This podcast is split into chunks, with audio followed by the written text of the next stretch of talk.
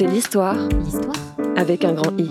Quelle histoire Chaque semaine, la fine équipe de l'histoire avec un grand I étudie avec vous un nouvel événement historique.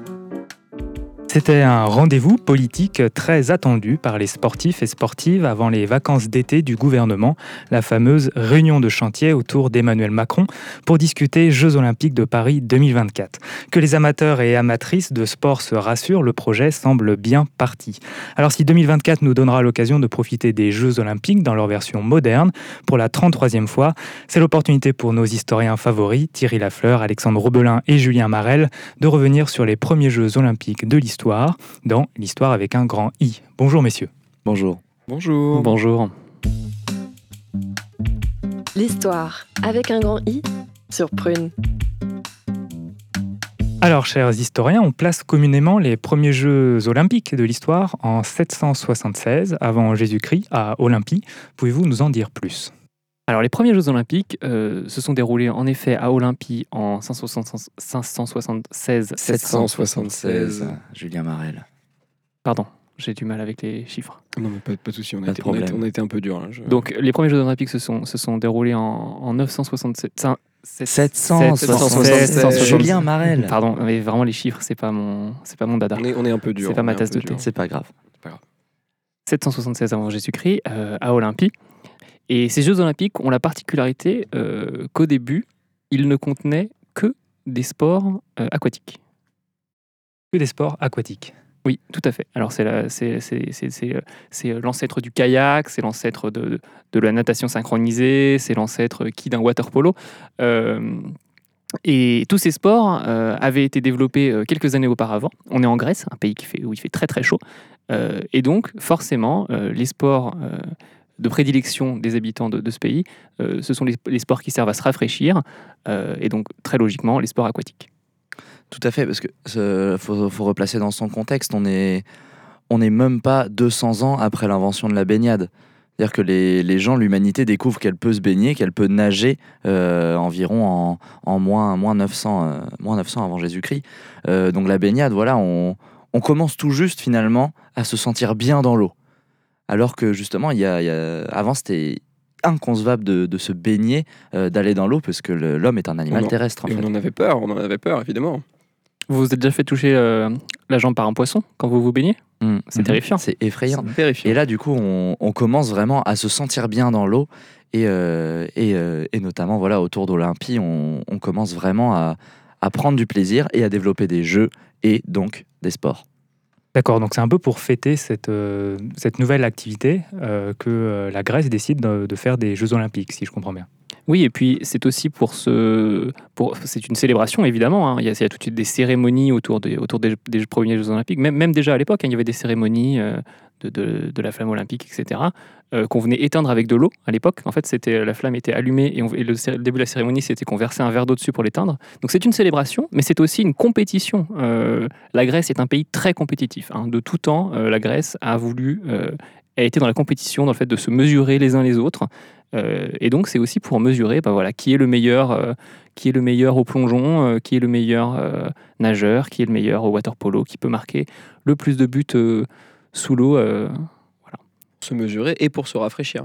Oui, comme voilà. vous le disiez tôt. Euh, évidemment, euh, Méliodas euh, IV, qui était le, évidemment le le- le- le- le- L'empereur le- l'empereur, euh, l'empereur de Grèce, euh, a décidé de mettre en place ses premiers Jeux olympiques, euh, qui ne s'appelaient pas comme ça à l'époque, qui s'appelaient, euh, le nom m'échappe, euh, qui s'appelait Euh, euh, les, les, les- la- les- les jeux du plouf. les Jeux du Plouf, voilà, les Jeux du Plouf. Méliodas IV décide de créer les Jeux du Plouf pour rafraîchir son peuple, puisque grosse phase de canicule en 776 avant Jésus-Christ. Et ces Jeux du Plouf arrivent à un moment où on doit rafraîchir le peuple, et donc on leur propose de jouer, vu qu'ils sont très joueurs, ces Grecs, à des jeux aquatiques pour se rafraîchir. Et d'ailleurs, les- la devise des premiers Jeux Olympiques, si aujourd'hui euh, c'est euh, l'important n'est pas de gagner mais de participer, à l'époque c'était euh, rafraîchir, euh, célébrer et compétir. N'oubliez pas la nuque, Et n'oubliez pas la nuque. de vous, de vous passer un peu Ouais, C'était très très long comme slogan, donc il a été changé euh, dès l'année Mais en, suivante. en- en grec, c'est moins long. C'est vrai. En grec, c'est moins long. Ça raccourcit tout le grec. hein. C'est fou ça. C'est fou, hein Ouais, c'est l'alphabet, je pense. Ah, peut-être. Donc on est sur une vraie, enfin, on est sur une triple dimension, on va dire. Il y a l'activité sportive, il y a le fait de célébrer quelque chose qui n'existait pas avant, euh, et puis donc il y a cette dimension sociale, euh, enfin du gouvernement de l'époque qui décide de, de faire ça par sécurité sanitaire, on va dire. Euh, qui participe à ces jeux? Est-ce que c'est tout le peuple ou est-ce qu'on a, euh, euh, voilà, parce qu'on on connaît qu'en fait il faut toujours revenir dans l'histoire sur vraiment qui fait les événements parce que c'est pas forcément les mêmes personnes qu'aujourd'hui. Alors voilà, là on, va toucher du coup au, sujet, de, au sujet qui, qui fait débat, c'est qu'en effet en, moins 776, ce sont donc les Jeux du Plouf qui deviendront plus tard bien entendu les, Jeux Olympiques puisque ça se déroule à Olympie. Euh, ce ne sont pas encore donc les Jeux Olympiques qui arriveront euh, quatre ans plus tard et qui s'appelleront vraiment les Jeux Olympiques où là euh, les nations finalement, euh, les autres nations voisines de la Grèce seront invitées à, à, compétir. Nous sommes vraiment là dans euh, les Jeux du Plouf avec seulement les habitants d'Olympie. Donc voilà, c'est l'empereur qui, met ça en place pour contrer cette phase de canicule et pour mettre à profit tous ces jeux, tous ces sports qui se développent euh, dans l'eau. Euh, mais voilà, donc en moins 776, on a seulement les habitants d'Olympie et ce n'est que 4 ans plus tard, pour les premiers vrais Jeux Olympiques, si on peut les appeler comme ça, où les nations voisines seront invitées. On a seulement les habitants d'Olympie, mais on a surtout tous les habitants d'Olympie euh, qui participent, et dont Méliodascat lui-même. Euh, et ça, c'est quand même, quand même formidable. hein. Euh, y avait, il y avait plusieurs dizaines de milliers d'habitants à Olympie à l'époque. et chacun a tenu à participer, ce n'était pas obligatoire, chacun a tenu à participer. Bon, alors il faut dire qu'il faisait très chaud, hein. en moyenne 46 degrés par jour dans, en ce mois de- d'août Mhm. euh, 776 avant Jésus-Christ. Ils n'ont pas participé à toutes les épreuves. Non, bah, bien sûr que non, chacun les- a son épreuve de prédilection. Voilà, et puis l'épreuve reine réunissait quand même tous les habitants de la ville, la bataille d'eau. Oui.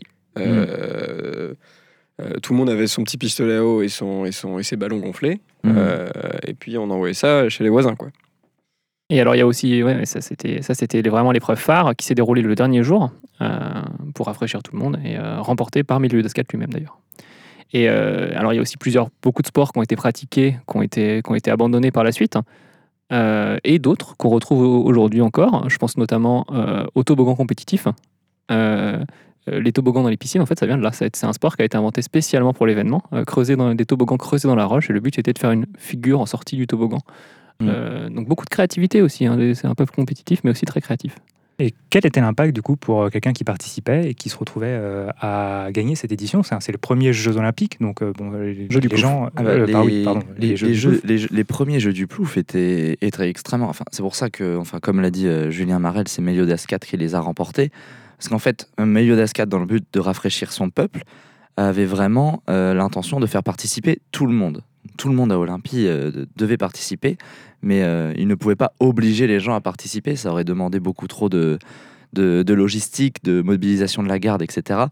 Donc, Méliodas 4 avait promis pour ses premiers jeux du Plouf, pour les premiers jeux du Plouf, son titre d'empereur, tout simplement.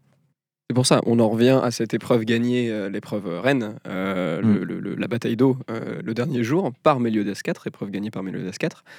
Bon, est-ce que Méliodas IV a, a triché? Alors, euh, vous, vous parliez tout à l'heure d'un sujet qui fait débat. Voilà, ça c'est typiquement le sujet qui Oui. fait débat autour de ces premiers Jeux Olympiques. Il semblerait que Mélioudas IV ait triché. Alors, il a remporté euh, pas moins de 80% des épreuves euh, de la compétition.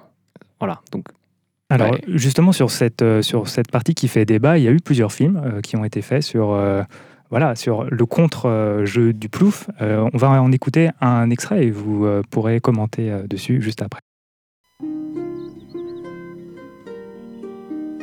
Méliodas, c'est fini.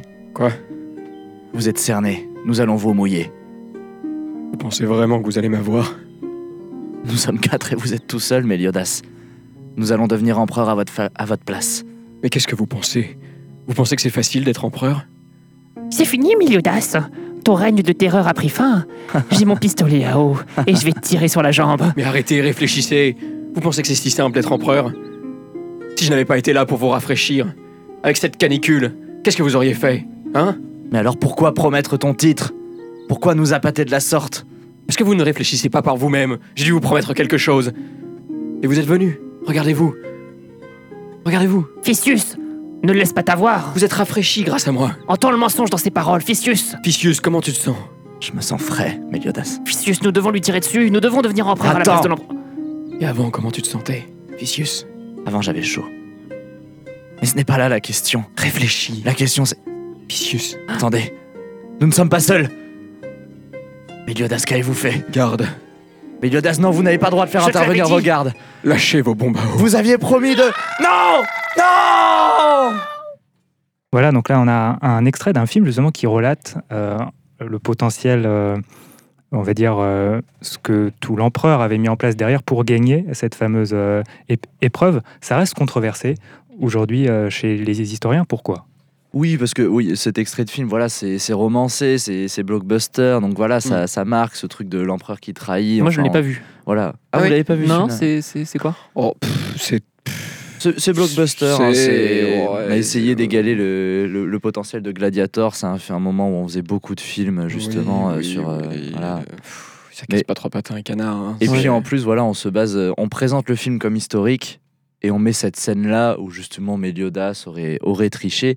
Il faut savoir que Méliodas se, se- se débrouillait très bien à la bataille d'eau. Voilà, c'était pas, c'était pas une surprise qu'il remporte cette Non, édition certes. des Jeux du Poufle. Mais alors moi qui, moi qui n'ai jamais vu le film, il y a quand même des, des éléments qui sont intéressants. Ficius était un, un vrai personnage qui existait C'est vrai, euh, réellement, qui fait partie de l'histoire. Mhm. Euh, le, le premier, la première personne à avoir remporté euh, le plongeon triple, les- l'épreuve de plongeon triple vrille.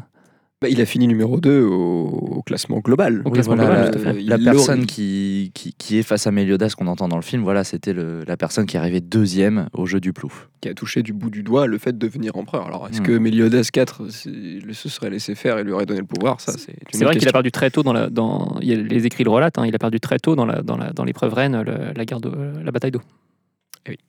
Voilà, donc la bataille d'eau vraiment au centre euh, d'une controverse politique euh, de l'époque. On s'arrête euh, sur ça et on se retrouve juste après la pause musicale. L'histoire avec un grand I sur Prune. Et nous revoilà dans l'histoire avec un grand I. C'était One Moment in Time de Whitney Houston, chanté pour les Jeux Olympiques de Séoul en 1988. On se quittait sur euh, Medios- Medioas 4 pardon, euh, qui gagne. Euh, C'est la grande bataille euh, d'eau de la première édition des Jeux Olympiques qui s'appelle en fait Jeux du Plouf. La suite, c'est euh, quatre ans plus tard, une deuxième édition. Pourquoi? Oui, donc euh, la deuxième édition, en effet, quatre ans plus tard, comme je le disais tout à l'heure, euh, les autres nations sont invitées. Euh, pourquoi, en effet? Pourquoi on réitère Hmm. les Jeux Olympiques? Pourquoi ça ne s'appelle pas les Jeux du Plouf? Ça restera une édition totalement aquatique. Donc, ça, pendant, pendant des, des années, ça a été, les Jeux Olympiques ont seulement été aquatiques. Et en fait, il s'est trouvé que Méliodas IV, dans ces Jeux Olympiques, a vu le potentiel finalement de, de son peuple et de l'aisance de l'homme dans l'eau. C'est-à-dire qu'on a, vraiment vu ce potentiel-là pour la première fois. Il y avait des gens qui avaient vraiment, euh, qui s'étaient vraiment entraînés beaucoup pour être les plus rapides, pour être les plus agiles dans l'eau. Et finalement, ce qui a été vu dans cette première édition, c'est le potentiel martial de ces Jeux Olympiques. Donc en effet, Méliodas IV, lorsqu'il fait d'autres Jeux Olympiques, c'est pour finalement se comparer à ces nations voisines et pour un peu montrer sa force de frappe, pour montrer un peu ses finalement guerriers marins. Les guerriers marins euh, qu'on appelait les hoplites. Alors les hoplites, c'est un, un, un nom qui est connu dans l'histoire, hein, c'était des, fantassins, euh, des fantassins grecs, mais à l'époque, euh, c'était vraiment des guerriers aquatiques, et plutôt des guerriers, des guerriers une, une- espèce d'unité spéciale en fait, qui, qui pouvait envahir des pays en arrivant par la mer, en nageant le glaive entre les dents, et, et en arrivant en Macédoine du Nord, en Croatie, en Serbie, pour étendre le territoire grec.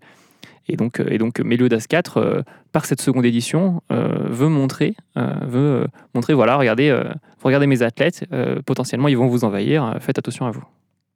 Donc là, on a quelque chose qui a démarré vraiment comme un épisode euh, pour contrer la chaleur et qui devient un vrai instrument géopolitique pour la Grèce de l'époque et pour euh, Olympie notamment. Du coup, quel a été l'impact euh, pour euh, Méliodas IV après? Est-ce qu'il a pu gagner des territoires ou euh, Alors- conquérir des terres grâce à ça? Ça, s'est retourné contre lui. Euh, Mhm. En fait, il faut savoir que euh, Méliodas IV organise les, les seconds Jeux Olympiques, euh, enfin les premiers Jeux Olympiques, premiers sous ce nom, en invitant les pays voisins, Macédoine du Nord, la- l'Albanie, la Croatie, enfin toute, toute cette côte. Mais il ne s'attend pas à ce que euh, ces autres peuples soient aussi performants, soient aussi euh, soit aussi fort euh, dans, les sports que, que pensait maîtriser. Et donc, il perd les seconds Jeux Olympiques. On le rappelle, hein, ça fait 200 ans qu'on a découvert la baignade. et les autres peuples les pays alentours n'ont pas attendu les, Jeux Olympiques pour se mettre les pieds dans l'eau. Voilà, ce qui devait être euh, une démonstration de force finalement de Méliodas IV, euh, on arrive finalement à des Jeux Olympiques qui sont très disputés, très serrés, et qui en résultent avec la défaite donc de la Grèce à Olympie même. Et alors, il faut se souvenir de l'enjeu des Jeux Olympiques. hein. le gagnant gagne le titre d'empereur. Et ça, ça c'est assez cocasse. Parce que Meliodas IV, on pense qu'il l'a oublié euh, pour ces deuxièmes, euh, de cette deuxième édition. Euh, il l'avait promis dans la première. Il décide de renommer les Jeux du Plouf en Jeux Olympiques. Il invite les pays voisins. Mais il avait complètement, on pense qu'il avait complètement oublié euh, quel était le titre euh, à la clé. Et au moment donc où c'est la Croatie qui gagne, qui gagne cette deuxième édition, Mhm. au moment où la Croatie gagne les Jeux Olympiques, l'empereur croate, tous les noms m'échappent, Émile. Émile, Émile, Émile euh, vient vers euh, Méliodas IV et lui demande sa couronne. Comment réagit euh, Méliodas IV, empereur euh, d'Olympie? Alors, c'est c'est pas tant, c'est pas tant Méliodas qui réagit, c'est-à-dire que Méliodas est, de, de ce qu'on sait, était assez abasourdi parce que, comme l'a dit Monsieur Roblin, il l'avait potentiellement oublié. Moi, je pense aussi qu'il l'avait oublié. Mais c'est c'est plus les, les autres pays finalement qui, qui réagissent euh, et qui, qui sont contre, bien sûr, à ce que la Croatie annexe la Grèce, d'autant plus que les pays sont assez éloignés. Donc, ça voudrait dire des guerres de territoire de plus en plus intenses euh, dans les prochaines années. Et euh, Et c'est là, à- ça, ça- ça scande dans l'amphithéâtre à ce moment-là. Oui. Ça scande dans l'amphithéâtre. Les Croates scandent lâche ta couronne Méliodas, euh, tandis que les autres pays scandent il avait oublié, ça va. Et, euh, et donc, bah, effectivement, il y a, une partie de l'amphithéâtre qui souhaite que, que Méliodas lâche sa couronne, une partie de, de, de l'amphithéâtre qui souhaite que bon, bah, on conserve le- les forces politiques en place dans, l'état actuel. Et finalement, c'est le, retour en jeu de Ficius. C'est ça. Et à ce moment-là, justement, Ficius se place au, centre, du, au centre de l'arène, euh, l'arène, l'arène aquatique d'Olympie. Euh, donc il arrive en, en crawlant au milieu de l'arène. Et des très belles statues de, de qui crawlent d'ailleurs, euh, Ficius au milieu de l'arène, euh, qui est vraiment un, moment de l'histoire de Grèce qui est, euh, qui, qui est- d'une élégance et d'une beauté rare. quoi. C'est un homme qui crawl pour son peuple. donc voilà, il, il crawl jusqu'au milieu de l'arène. Et il faut savoir que donc c'était le peuple croate qui, qui vraiment scandait le Meliodas lâche ta couronne. Et en fait, le peuple croate, euh, il, il a aimé ces jeux. Il a participé, etc. Et c'est là que Ficius propose donc l'idée, l'idée qui révolutionnaire et qui perdure jusqu'à aujourd'hui, que les prochains Jeux Olympiques se passent en Croatie et non à Olympie. Ok, donc là en fait ça change. Euh, là où le gagnant euh, devenait empereur, euh, maintenant c'est le gagnant accueille les prochains jeux chez lui, si je Tout à comprends fait. bien. Et donc euh, ça, amène beaucoup de choses. Ça amène en effet des, richesses, un brassage culturel, euh, une période rafraîchissante pour le peuple, puisque rappelons-le, euh, ça se déroule en plein cœur de l'été et c'est des pays méditerranéens qui ont besoin finalement de cette dose de fraîcheur. Donc c'est donc voilà, donc c'est assez révolutionnaire. L'idée est très bien perçue par le peuple croate et finalement elle sera réitérée tous les quatre ans pour les Jeux Olympiques. Émile, lui, le roi Émile, euh, le roi des Croates, lui n'est pas d'accord avec Ficius. Euh, lui, il veut Oui. la couronne de Méliodas IV, il est venu pour ça. Mais euh, c'est là où Ficius a été très intelligent, c'est qu'il il parle au peuple au moment où il dit ça. Il s'adresse, il s'adresse à, à la reine finalement. Oui, voilà, il dit regardez comme nous sommes bien ici à Olympie, vous pouvez l'être chez vous si vous acceptez de ne pas prendre notre couronne et de rapporter chez vous plutôt les Jeux Olympiques. Voilà. Et c'est là-dessus que. C'est pour ça que finalement on n'y croit pas trop à cette théorie que Méliodas aurait triché aux prochains Jeux Olympiques. Sinon, pourquoi Ficius aurait fait ça? Pourquoi Ficius aurait pris la, aurait pris la défense, de Méliodas Mais pour moi, il a pris la défense de son peuple, Pour moi, il a pris la défense de son peuple. plus que de Méliodas. Peut-être. Intéressant, donc là on, on a vraiment euh, le- le- les débuts des Jeux Olympiques tels qu'on les connaît aujourd'hui. Quel a été l'impact euh, d'un point de vue historique de ces Jeux Olympiques euh, jusqu'à maintenant? Il s'est passé beaucoup de choses aux Jeux, aux Jeux Olympiques. hein, parce que là, on est quand même, euh, on, on en est à un point en, en, en moins 780. Euh, 772. non, les premiers, c'était en moins 776. Oui, mais c'est en- on est en moins, on est avant Jésus-Christ, Julien. Oui, mais va du coup, ça va dans l'autre 4, ça fait. Non, non, ça va dans l'autre sens. Julien, ça, ça va dans sens Julien Marel, s'il vous plaît. Bon, attends, vous m'expliquerez après l'émission On parce est que en- je ne vous suis pas. On vous Voilà. expliquera après. On est Donc, en moins 772. D'accord. Bon, en moins 772 pour les deuxièmes Jeux Olympiques. Euh, on est encore sur une édition aquatique. Euh, euh, maintenant, on décide que, ça change de pays chaque année, mais c'est les vainqueurs. Bon, bah voilà. Après, il y a eu encore beaucoup de changements. Donc, déjà à l'époque, euh, c'est quelque chose qui rapporte beaucoup de richesses, qui am- amène du monde, qui fait un brassage économique important. Euh, et c'est la principale raison pour laquelle les Jeux Olympiques ont perduré jusqu'à aujourd'hui. Après, bon, voilà, on a ajouté d'autres sports que les sports aquatiques. Il y, a eu des, il y a eu des sports qui ont été ajoutés puis qui ont ensuite disparu. Je pense au jeu du cochon euh, au Moyen Âge, Eh oui. euh, qui a été un, un très très grand succès, qui était pendant un moment l'épreuve phare des Jeux Olympiques et puis euh, qui, a, qui a complètement disparu de, de- de la circulation. Je pense après, après on a décidé que euh, ce ne serait plus le gagnant qui accueillait un pays, mais que ce serait décidé par un comité. Et puis voilà, il y a le CIO, tout ce qu'on connaît aujourd'hui. C'est vrai qu'en termes de, si on parle d'impact, nous en, termes, en, tant qu'historiens, ce qui est très intéressant avec ces Jeux Olympiques, c'est de voir l'évolution des sports qui disparaissent et qui apparaissent au fur et à mesure des, des âges Notamment jusqu'à arriver aujourd'hui. la, la- la première édition, donc on est en, on est en 1212, euh, première édition des, des Jeux Olympiques euh, qui se déroule en France. Euh, donc c'est la première fois que les Jeux Olympiques se déroulent en France et on se retrouve donc euh, ça, se passe essentiellement en Bretagne hein, parce que la Bretagne est quand même la place forte euh, en 1212 et on se retrouve à devoir supprimer les sports aqua- aquatiques tout simplement parce que l'eau est beaucoup trop froide et on, a, on a des athlètes qui ne veulent pas participer aux Jeux aquatiques dans une eau beaucoup trop froide. Et c'est là où il faut redoubler d'ingéniosité et trouver des nouveaux sports à exploiter. Très bien, alors les Jeux olympiques de Bretagne, ce sera le mot de la fin et un petit peut-être suspense pour euh, un prochain épisode. C'était l'histoire avec un grand I pour un épisode aujourd'hui consacré aux premiers Jeux olympiques de l'histoire à Olympie. Vous retrouvez l'émission en podcast sur prune.net, toutes les plateformes d'écoute et sur Instagram sur le compte l'histoire avec un grand I. Rendez-vous la semaine prochaine pour étudier un nouveau fait historique.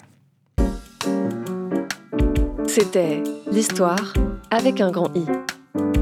Chaque semaine, retrouvez la fine équipe de l'histoire avec un grand I afin de revisiter en improvisation totale un fait historique qui n'a jamais eu lieu.